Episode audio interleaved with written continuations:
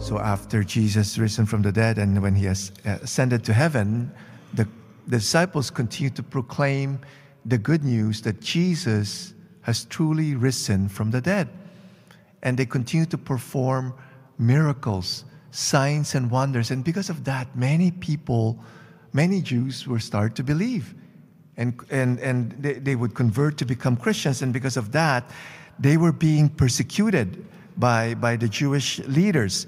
And Gamaliel, a teacher of the law, respected by all the people, said, If this plan or this undertaking is of human origin, it will fail.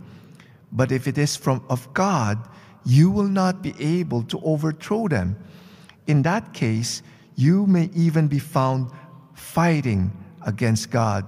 So what they did is to just, just flog them, and then they ordered them not to speak in the name of Jesus and let them go. They saw that when they were speaking in the name of Jesus, signs and wonders would happen.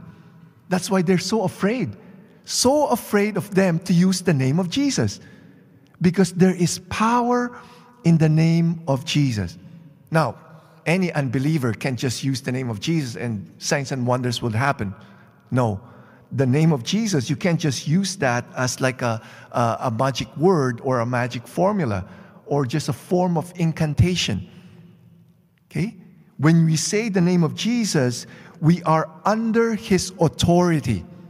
Okay? It's like an ambassador of, of, of, of another country being, right? This ambassador is representing the king or a president.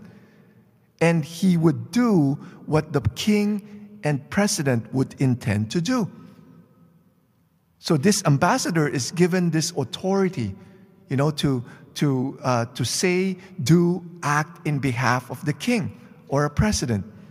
And that's what we're called to do. As Christians, we have been given this authority. We are ambassadors of Christ. We, we, we're, we're, we have given this authority to proclaim the good news and to perform signs and wonders with his name. We need to be under the authority of Jesus and also live under his lordship. And when that happens, we would see signs and wonders. And we would and people would start to believe and, and also to be able to do what Jesus would intend to do. Jesus would would perform signs and wonders not for his great glory, but for the greater glory of God and for the salvation of souls. Okay? So we need to we need to cherish this authority that the Lord has given us and use it. Use it. Use the name of Jesus to perform signs and wonders for the salvation of souls and for the greater glory of God.